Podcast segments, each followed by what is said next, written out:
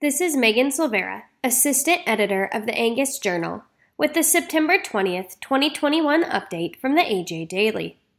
Today's update contains discussion on the future of antibiotic use, a statement from the NCBA on the move of the Bureau of Land Management headquarters, and comments from R-CALF USA on the recent mandatory country of origin labeling bill introduced in the Senate.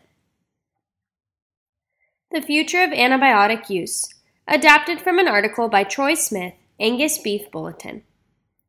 According to Kansas State University veterinarian Mike Apley, there once were just four things to consider when contemplating treatment of an animal with an antibiotic.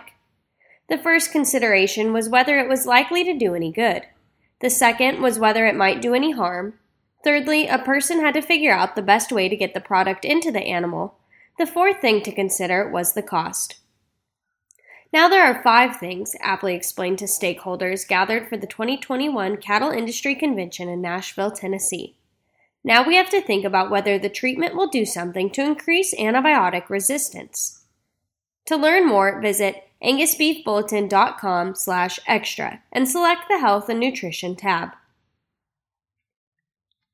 NCBA and Public Lands Council condemn the Bureau of Land Management headquarters move in the middle of historic crises adapted from a release by the National Cattlemen's Beef Association.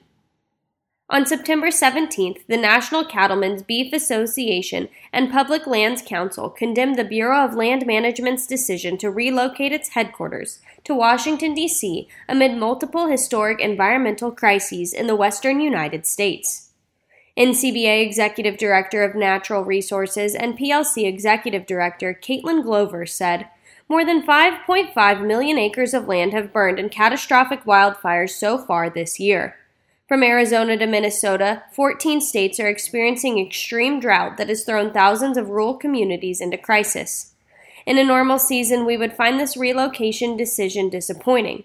In the middle of immense and immediate threats to public land ecosystems, wildlife, businesses, and residents, it is dangerously irresponsible. To read more, visit ncba.org. Mandatory country of origin labeling for beef bill officially introduced. Adopted from a release by R-CALF USA. On September 8th, Senator John Thune, for himself and for Senators Jon Tester, Mike Rounds, and Cory Booker, introduced the American Beef Labeling Act of 2021, which is now officially numbered as Senate Bill 2716. Senate Bill 2716 reinstates as among the numerous food commodities currently subject to the United States mandatory country of origin labeling law that was originally passed by Congress in the 2002 Farm Bill.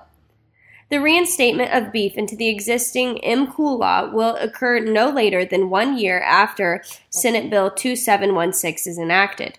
In the event the U.S. Trade Ambassador and the U.S. Secretary of Agriculture develop a means of implementing the bill in a manner compliant with World Trade Organization rules, the bill authorizes the two presidential cabinet members to implement the measure any time after the bill's enactment, but no later than its one year anniversary date.